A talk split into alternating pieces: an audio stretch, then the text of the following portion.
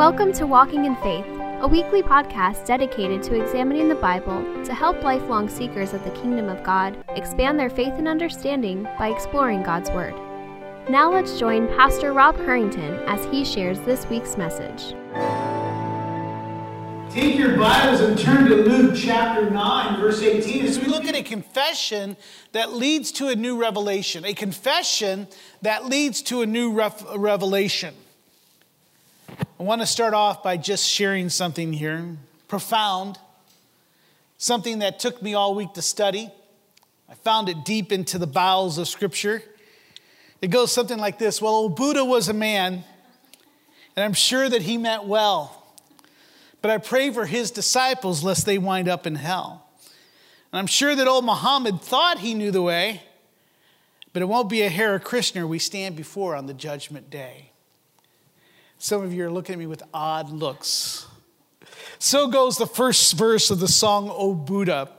It's from the Imperials' Heed the Call album that was released in nineteen seventy-nine. Is anyone here even born in nineteen seventy-nine? There's a few of you maybe.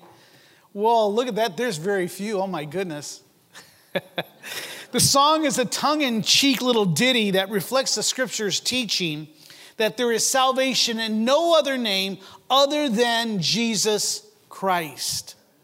The chorus states, no, it won't be old Buddha that's sitting on the throne, and it won't be old Muhammad that's calling us home. It won't be a Hare Krishna that plays the trumpet tune. Now we're going to see the sun, not Reverend Moon. So this is just one of my favorite songs growing up in the early eighties there. But I thought it'd be a good segue into what we're talking about as we talk about a confession that leads to a new revelation. Jesus shows once again that he is a welcoming and compassionate Savior by miraculously feeding the five thousand, or we should say almost up to twenty to thirty thousand people, as we saw in the passage last week. And that event is helping the disciples to recognize the true identity of Jesus as more than just a teacher, as well as to teach them to trust that God will provide all that they needed, all for his children. Now, there, as I said, it, it's opening the eyes to the true nature of Jesus, and is he, he is the Messiah. And it leads to this week's pivotal scene in Luke's narrative as Peter confesses that Jesus is the Christ, the Messiah. Now, at this point, they are witnessing something wonderful, extraordinary, and even supernatural. They believe that Jesus is the Messiah, but still, as we continue through Luke's narrative, we're going to see that they're still unsure of what that even means, what it entails, and what Jesus' mission is and where they fit in. So with it, I'd like to read the passage, Luke nine, verses eighteen. We're going to read the first few verses. Hopefully you have your scripture, you have it turned there. It is on the monitor. But again, it says, now it happened that as he was praying alone, Jesus finally is getting alone with his disciples that he was trying to do last week. So Jesus, once again, in Luke, you'll see Jesus is praying alone quite a bit. And the disciples were with him. And he asked them, who do the crowds say that I am? And they answered, well, John the Baptist. But others say you're Elijah, and others that one of the prophets of old has risen. In verse twenty, then he said to them, but who do you say that I am? And Peter answered, the Christ of God. Give us your wisdom this morning, Father. Thank you for this portion of Scripture. We thank you for the disciples as well as Peter, the spokesman, his, his confession. And, and it's on this confession hangs the balance of our eternity. On this, it, it, it holds the balance of, of, of the church. And the gates of hell will not prevail against this confession. So I pray that you just be with this morning. Thank you for this time. Lord, open up our minds and hearts to see this anew. And Lord, I pray that you work in our hearts that we may respond to the Holy Spirit's work. We praise in Christ's name. Amen. Now, as we said, are, are you guys hearing noises? Is there some? Yeah. Lena, would you just take a quick walk around the thing? I think we may have some. Every once in a while, we'll have kids that start kind of, would you mind just taking it, make sure everything's okay? Thank you. Jesus is ending his Galilean ministry after eighteen months. So Jesus has been traveling around Galilee, northern Galilee, for eighteen months. Remember, his, his earthly mission is, is ministry is only about three years. So he's, he's about halfway through here. And he begins now his journey to Jerusalem and his predetermined appointment with the cross. Jesus knew where his end, his earthly ministry, was going to end. First, though, before he begins that journey, Jesus takes them to a place where they can be alone and take some time to pray. And though Luke does not identify their location, Mark's gospel records that Jesus' disciples make a stop at Caesarea Philippi, which, interesting for us today, was a center of pagan worship throughout that area's time. Included the Canaanite Baal, Baal the Canaanite god. It included the Greek god Pan, and now it was a place where Caesar, the Roman Empire or, or emperor, was now proclaimed God. It is here that as Jesus takes them there, he's going to ask his disciples, "Who do you say that I am?" And this is the most important question that, as we saw several weeks ago, had been bothering Herod. Who is Jesus? Now, Jesus asked them two questions. The first one we see is, who do people say that I am? Jesus wanted to know who the people thinks he, he is. And everywhere Jesus went, people came to see him. His reputation had spread far and wide, and immense crowds would gather to hear him teach, to see him perform miracles, and to receive healing. Luke tells that some of the crowds were astonished, some were amazed, and received him with joy and rejoicing, while others were perplexed and troubled. They were angry at Jesus and sought to destroy him, to put him down. The disciples would have been in and among the crowds uh, more so than Jesus, and been able to hear and answer the question about Jesus. As you're traveling around, as you're among the people, what are they whispering? What are they saying? So he wants to know, what are they saying? The response to the question mirrors really the rumors that Herod had heard and been given to him in verses seven through eight of chapter nine that we read earlier. And they replied that the people think Jesus is, is John the Baptist. Now, Herod and others were very impacted by G, uh, John's ministry. And they believed Jesus was cut of the same cloth. He, he had the same uh, tenor. He had the same type of mission. It's not that John the Baptist was resurrected, but that he had the mantle, so to speak, of John. And what's something that you and I may not have also realized, that John, John the Baptist and Jesus were cousins. So there might have been some physical uh, uh, look-alike about them. So when they saw him, they, they reflected. He maybe even sounded like his cousin. Some thought he was Elijah. And Elijah, uh, we've seen many times, has been prophesied in the Old Testament as coming back before the Messiah, the one who would prepare the way. And to this day, Jesus, uh, the Jews provide an empty cup and an open door at the Passover for Elijah. They believe Elijah has still to come, though you and I believe that that's, um, that was John the Baptist, that he was the return of John the Baptist. Or John the, of Elijah, excuse me. See, they're looking for the Messiah due to the testimony of the prophets. Some thought from the book of Maccabees, that's not found in our scriptures, that Jeremiah, the prophet Jeremiah, the weeping prophet, would come before the Messiah. But they were not exactly sure who Jesus was, and most believe he was the one to come before the Messiah. So the opinions of Jesus' identity were, identity were very diverse during his ministry. You also might recall that the Pharisees thought that Jesus was Beelzebub, the prince of demons. His family and others thought that he was mentally deranged. He was out of his mind. Either way, all of the answers of the crowd and the others now consist of an inadequate view of Jesus. And hearing what the crowd thinks, Jesus now moves to his disciples as he directs them to the question in verse twenty. But who do you say that I am? Jesus is interested in what those who know him the best think. They've traveled with him. They've ministered with him. They've been privately taught and instructed by him. Jesus is, a, is expecting more from his disciples than the crowd. And by this point, they've had special insight and they've experienced a, a taste of his power, as they too were given the power to heal and to teach and to exercise or cast out demons. Peter, who always in Scripture is the spokesman of the group, declares that they believe that Jesus is the Christ of God. Now, the English word Christ comes from the Greek word Christos, which is a translation for the Jewish word Messiah that we just sung about here just a moment ago. It means the anointed one. To identify Jesus as Christ is confess that Jesus is the Messiah, the anointed one of God, the promised one. Jesus is the one that they have been looking for, hoping for, and praying for for centuries. And through nine chapters, Luke has laid down his evidence for his claim that Jesus is that Christ, is that Messiah, the Son of God. In his gospel, he has been relaying eyewitnesses' accounts of all that Jesus had done. He was given testimony of Jesus' identity through his baptism, where the Father audibly declared that Jesus was his Son. We saw Jesus' authority over the natural and supernatural world, authority over life and death, authority over the Mosaic law and the Sabbath, and even over the religious leaders who were over the people.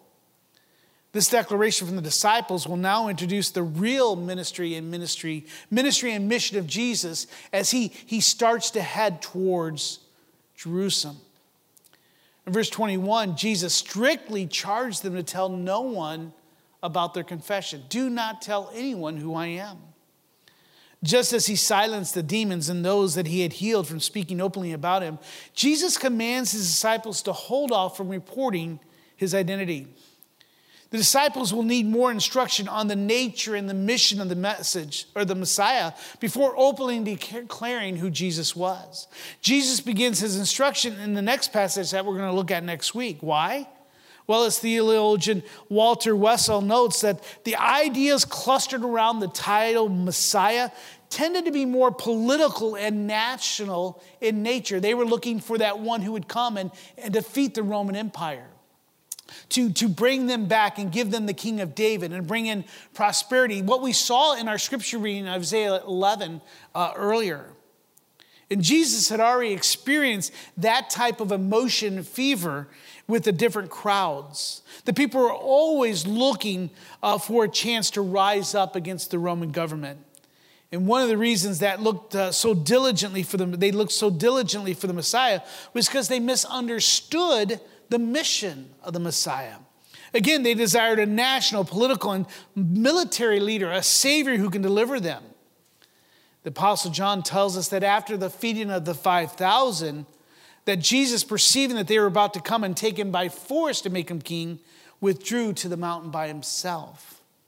Now, I want to take a moment to consider the importance and the impact of the disciples' confession that Jesus is the Christ of God.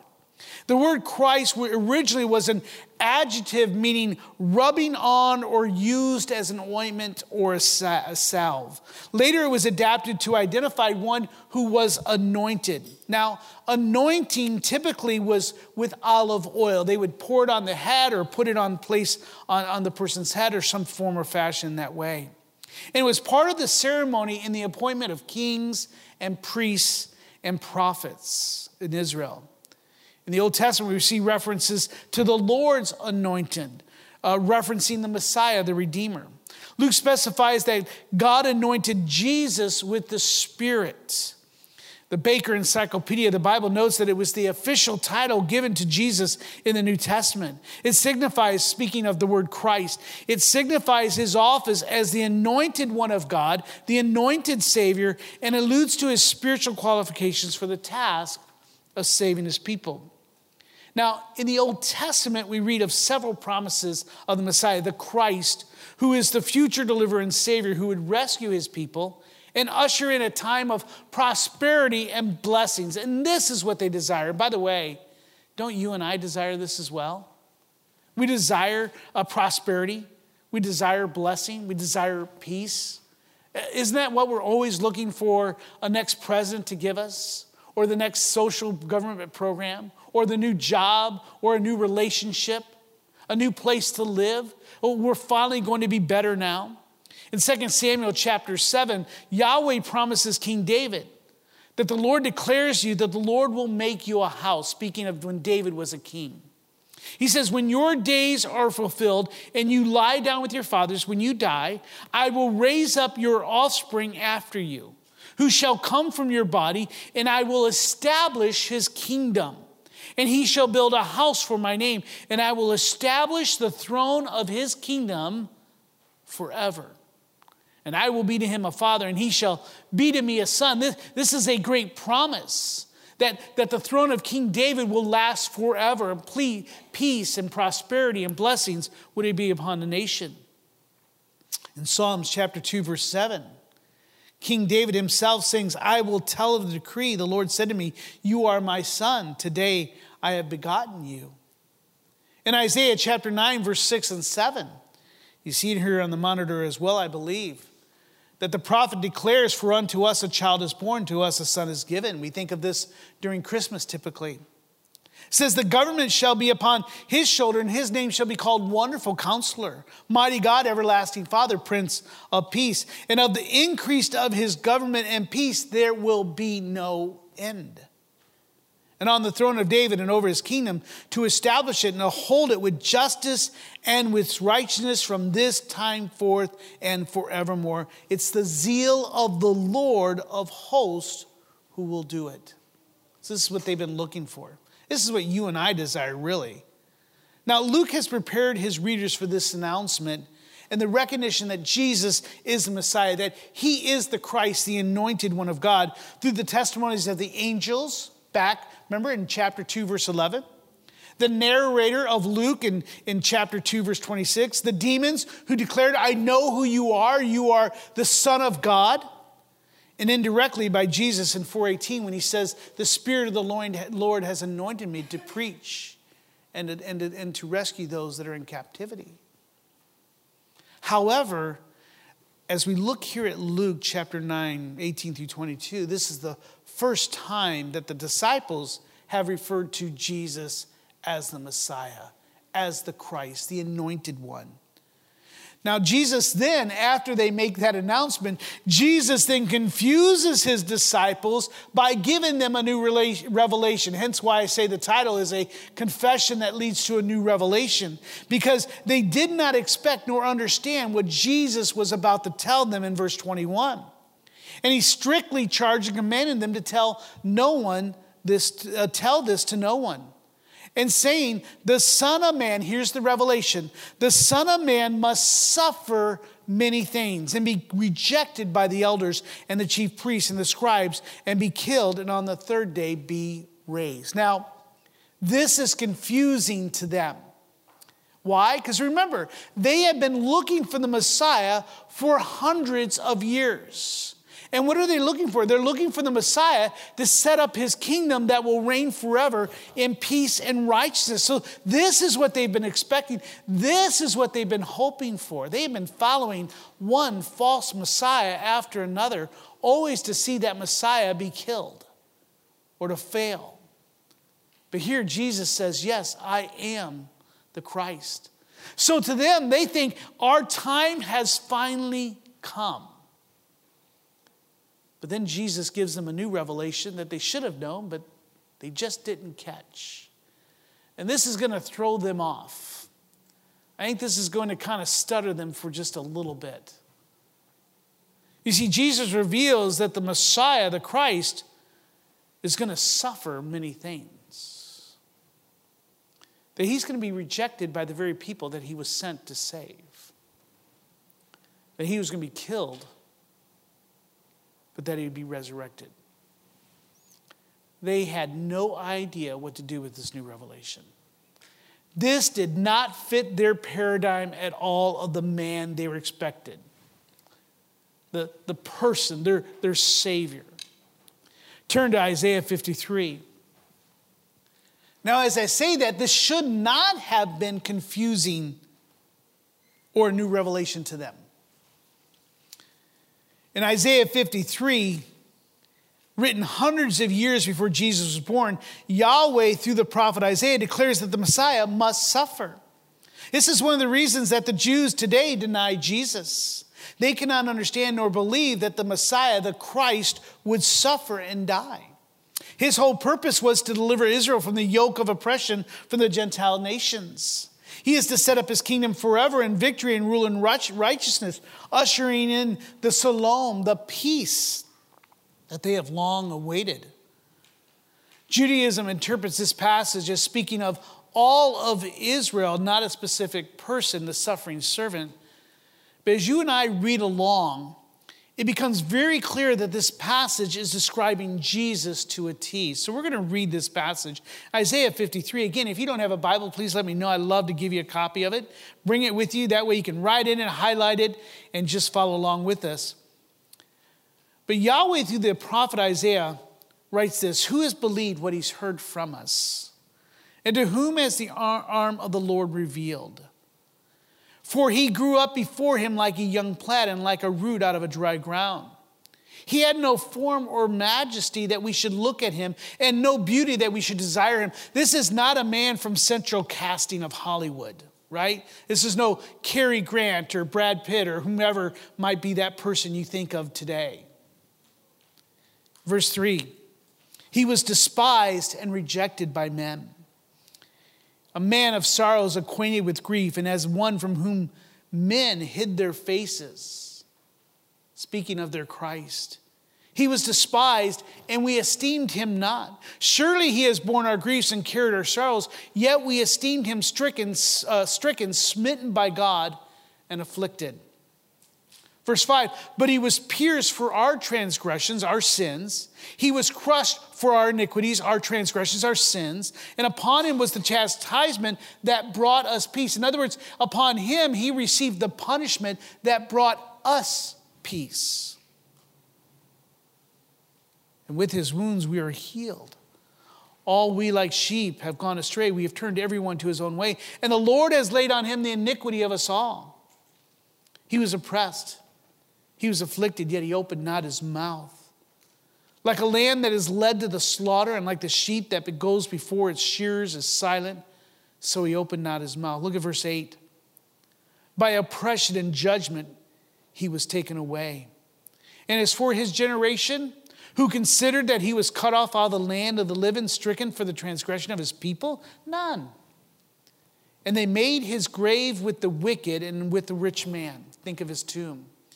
He was buried in the tomb of a rich man. Although he had done no violence, and there was no deceit in his mouth. They could not understand what Jesus was saying. What in the world do you mean you're going to suffer, be rejected, be killed?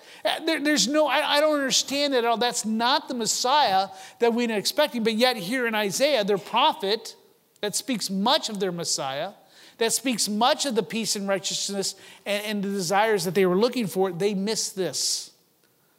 But look at here, verse ten. Why must this be? It was the will of the Lord. Now when you see that Lord, it's all capitalized. That, that's the personal name of God. That's Yahweh. It was the will of God to crush him. It is he who has put him to grief. When his soul makes an offering for guilt, he shall see his offspring. He shall prolong his days. The will of the Lord shall prosper in his hand. Out of the anguish of his soul, he shall see and be satisfied. By his knowledge shall the righteous one, my servant, make many to be accounted righteous, and he shall bear their iniquities. Therefore I will divide him the portion with the many, and he shall divide the spoil with the strong, because he poured out his soul to death and was numbered with the transgressors. Yet he bore the sins of many and makes intercession for the transgressors. They could not understand what Jesus was telling them. But you and I, we have the wonderful words of Scripture to fall back onto and the Spirit to help us understand that Jesus is the Christ. And he must suffer, he must be rejected, and he must be killed and be resurrected for you and I. For only in that do you and I have any hope. You see, Jesus is more than just a good moral man that lived a good life. He is more than just a teacher that taught people to be nice to each other. Jesus is the Christ, the Messiah, the anointed one of God that was promised back in Genesis three. We must remember that Scripture teaches that after the creation, our first parents fell into temptation and rejected the goodness of God, which brought sin and death into the world. And you and I must understand, and as we see this, sin has destroyed this perfect world. Sin has destroyed the perfect obedience. And sin has destroyed the perfect relationship that God had. When you look around at all the evils, the destruction, the problems of this world is because of sin. But Jesus has come to make that which went wrong right. God's solution to these problems was the promise of a Savior. Turn to Genesis chapter three. I just mentioned it, but look at Genesis chapter three, verse fourteen. This passage is understood as, is understood as pointing to the defeat of the serpent by a future descendant of the woman. You might hear me say it's the story of the Bible, that the prince shall slay the dragon and win the girl. That's the story of the Bible. It's called the proto-evangelium. Faith, uh, you know, a little word that just means the first announcement of the gospel. It was the promise of a Savior to come to save us from our sin. In Genesis chapter three, look at verse fourteen, the Lord said to the serpent, this is, this is the dragon, this is the one who emphasizes uh, Satan. Because you have done this, cursed are you above all livestock and above all the beasts of the field. And on your belly you shall go, and dust you shall eat all your days of life. And then speaking to Satan, he says, I will put enmity between you and the woman, speaking of Eve, the children of Eve, and between your offspring and her offspring. He shall bruise your head, and you shall bruise his heel. In other words, Satan will attack. He will cause Jesus to suffer. He will cause Jesus to be rejected and killed. But yet what we see is Jesus will be victorious. You may ask, why do we need the Savior? Well, the answer is found in Ephesians two that we looked at last week. The Bible says that we were dead in the trespasses and the sin in which we once walked. We had been following the course of this world. We followed the prince of the power of the air, speaking of Satan, the spirit that is now at work in the sons of disobedience. You and I were sons of disobedience. It says we all once lived in the passions of the flesh, carrying out the desires of the body and the mind. And we're by nature, the Bible tells us, that we were children of wrath. All of us. No exceptions. It is this promise of a Savior sent to destroy Satan. In First John three eight, we read that the reason that the Son of God appeared was to destroy the works of of the devil. You see, we need a Savior to redeem us from the curse of sin and death. And this decla- declaration that Jesus is the Christ of God, that he is the Messiah, brings hope. You'll see it here in the monitor. It brings this hope that Jesus is that final prophet who comes to tell us the good news of the gospel. Hence what we have. We have an authoritative word from God that tells us what we need to know and all things that lead to life and godliness. It's the hope of the priest who comes to offer himself as a sin offering to pay the, the price of our sin and to present us clean before the Father so that we may be his children. But also it's the hope that Jesus is the King who will make all things new and rule in righteousness and justice. One day Christ is coming. Justice and equity, the new fifty dollar word, will be done. You see, Jesus is the hope for those that have lost, that are lost in their sins. Jesus is the hope for those that are struggling, fighting their sin today. Jesus is the hope for those who need healing. That might be emotionally, mentally, relationships. Maybe it's physical. Jesus is the hope for those that have lost loved ones, for only in Jesus will we ever see them again. Jesus is the hope for our children and families. We spoke of this before. The greatest thing that you can give your children, mom and dad, is one is a good marriage, and number two, point them to Christ. That's better than a, a great education or a beautiful home or filling their activities and schedules with music and sports. See, Jesus is hope for our churches, our cities, our nation, and our government. And it's sad that we live in a world today that when a pandemic happens, that they would label churches as unessential. I will tell you this, that every church that proclaims the Word of God, whose people proclaim that Jesus Christ is more essential than a hospital, it's more essential than the C D C, it's more essential than any government agency or person. For Jesus is the Christ. After observing Jesus for some time and witnessing his miraculous power, his life-changing message, the private discussions and the teaching moments, and even performing many of the same miracles as Jesus in their own short-term ministry, the disciples are still struggling to put it together. But before you and I look at them with disdain, you and I are still struggling to put it together at times, are we not?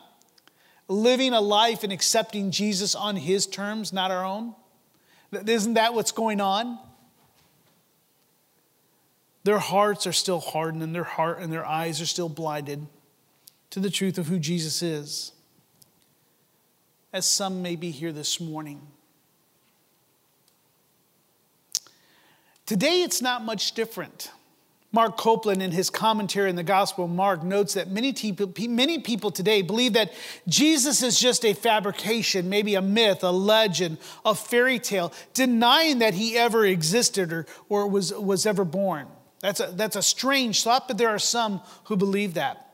Many who may accept his existence will say, well, he was simply a good and enlightened man.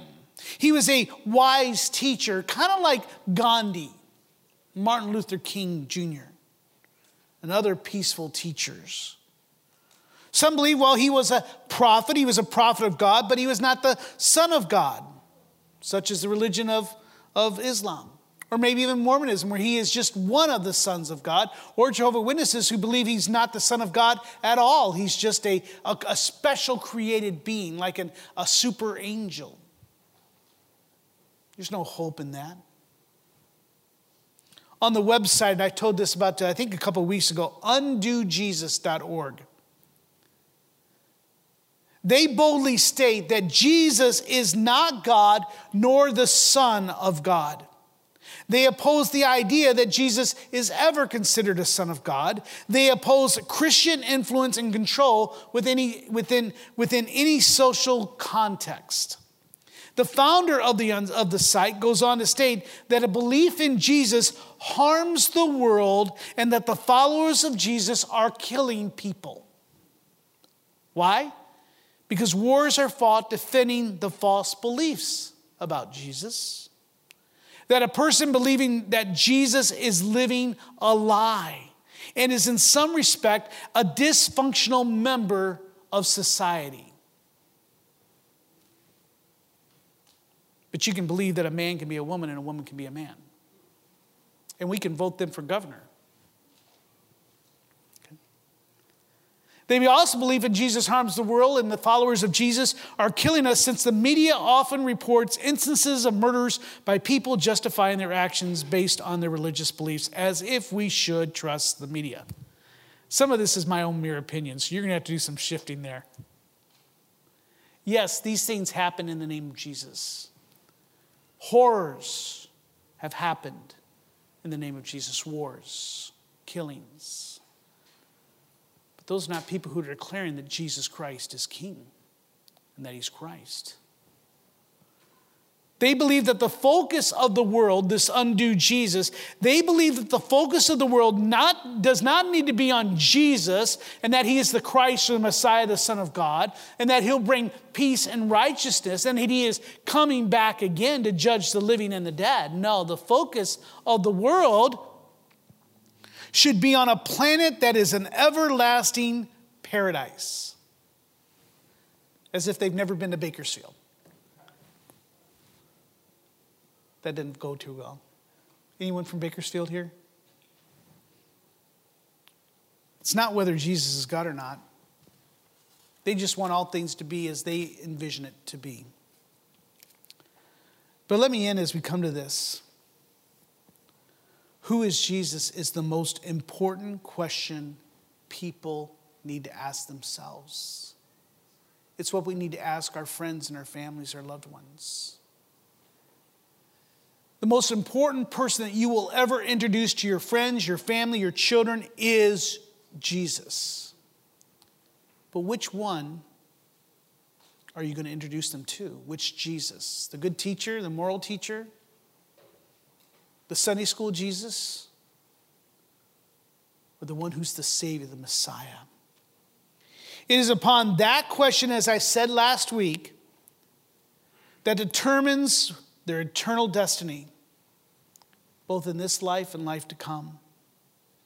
You cannot remain neutral about who Jesus is. You are going to have to declare who Jesus is eventually. Paul writes in Philippians two, verse nine through eleven. You'll see it here on the, on the, on the monitor. That God has exalt, highly exalted him and bestowed on him the name that is above every name.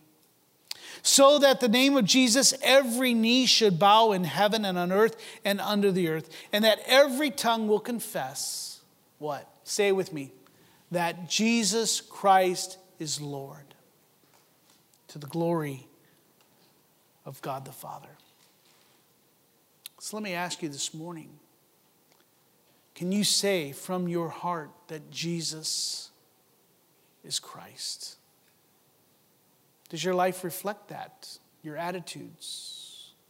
Do you look to him as the Savior? Or has he just become someone that you're acquainted with, that you pray to from time to time? One who you just stir in to solve your problems? Or is he the Savior of the world, the anointed one of God? Would you join Peter and the disciples in confessing that Jesus is the Christ? With every head bowed and every eye closed, I'm going to ask the worship team to go ahead and come on up at this time.